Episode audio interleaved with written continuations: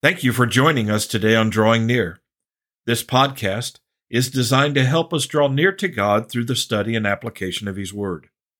If you have any questions or comments about today's study or spiritual things in general, feel free to contact me through my email address in the description section of this podcast. Today on Drawing Near, Luke gives us some details concerning the ministry of Jesus that may seem minor, but they are not.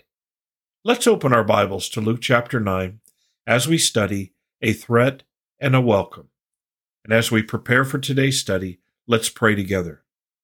Father in heaven, we give thanks to you for the opportunity to study your word, to have our hearts and our minds pierced with the truth of your word.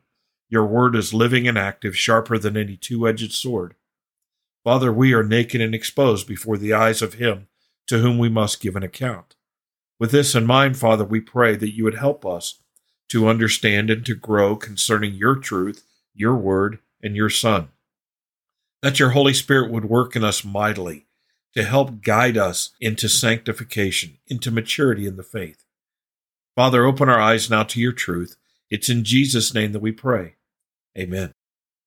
I encourage you to open your Bibles to Luke chapter 9 as we begin reading verse 7 and following. Now Herod, the tetrarch, heard of all that was happening, and he was greatly perplexed, because it was said by some that John had risen from the dead, and by some that Elijah had appeared, and by others that one of the prophets of old had risen again. Herod said, I myself had John beheaded. But who is this man about whom I hear such things? And he kept trying to see him. If you've been following along with our study, then you know that Jesus has prepared his disciples to go out and cast out demons and heal and proclaim the kingdom of God. And now he has sent them on their way. And while they're going throughout the villages preaching the gospel and healing everywhere, we are not told what Jesus is doing while they are traveling. What we are told in Luke's gospel is that Herod, the tetrarch, the king, he had heard all that Jesus was doing. He knew of the crowds and the healings and the disciples, and he was greatly perplexed. And the reason why he was confused or perplexed was because there was confusion over who Jesus was. Evidently, people weren't really talking about this being Jesus because of the mighty works he did, the casting out of demons, the raising of the dead.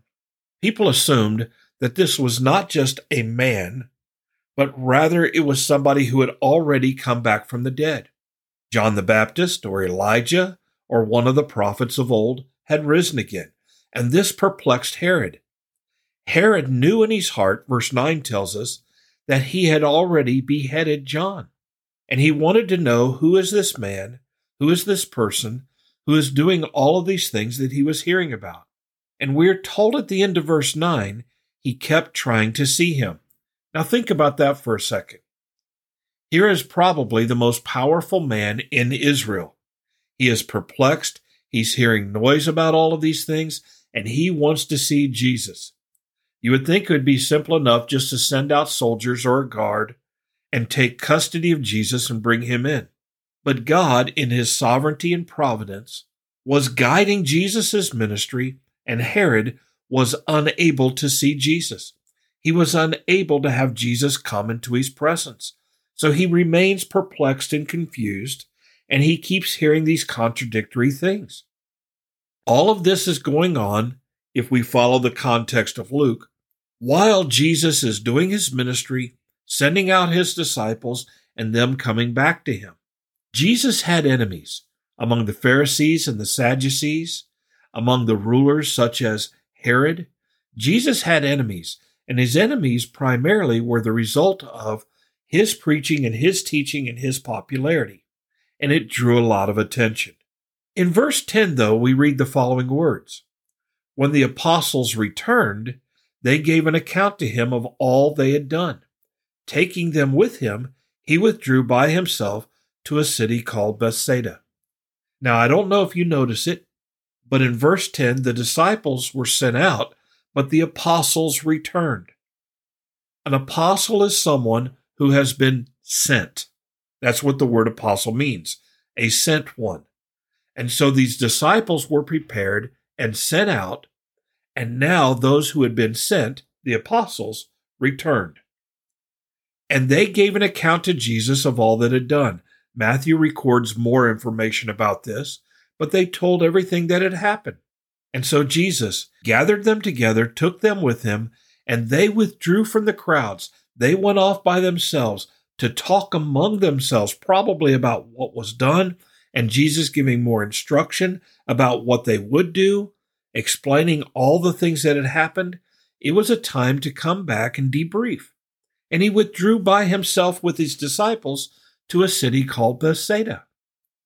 But in verse 11, we're told, but the crowds were aware of this and followed him.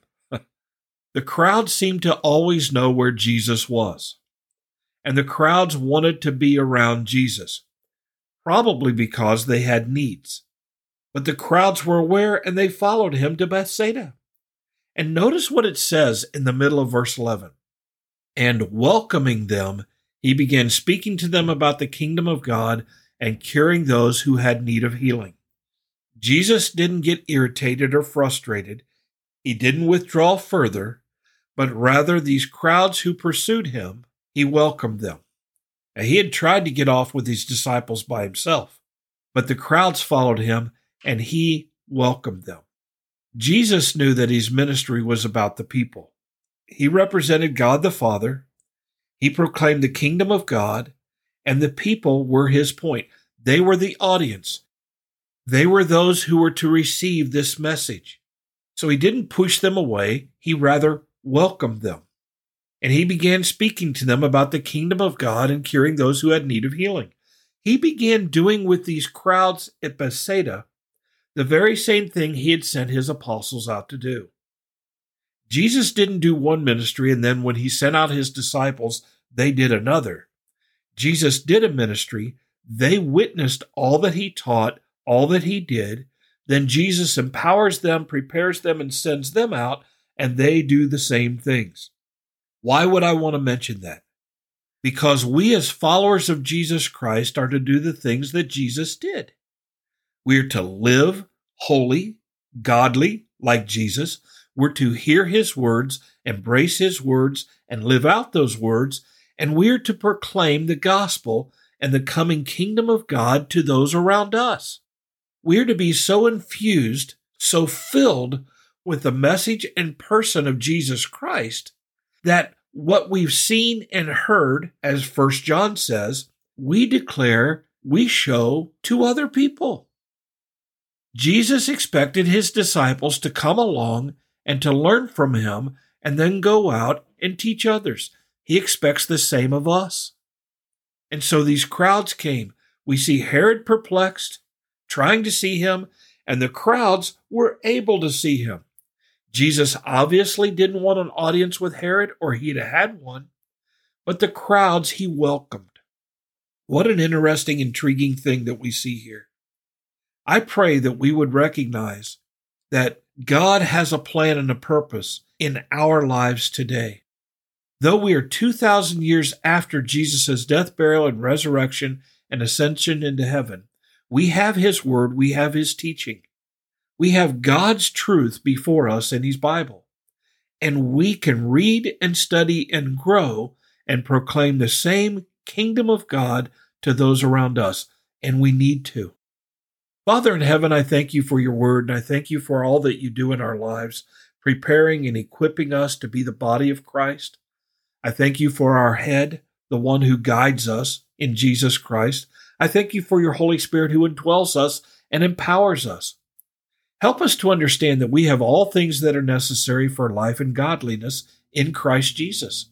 And we have the message of Christ that we can declare to give hope and life to a world who is dying and needing Jesus Christ as the Lord and Savior. Give us this burden, this longing, this desire, and then, Father, give us the boldness that we may obey. We ask these things in Jesus' name. Amen. Thank you for studying with us today. You can subscribe to these podcasts on Apple Podcasts, Google Podcasts, Spotify, TuneIn, or the Facebook page Drawing Near. Drawing Near is a ministry of FBC Tipp City. provided with the hope that we will draw near to God and He will draw near to us.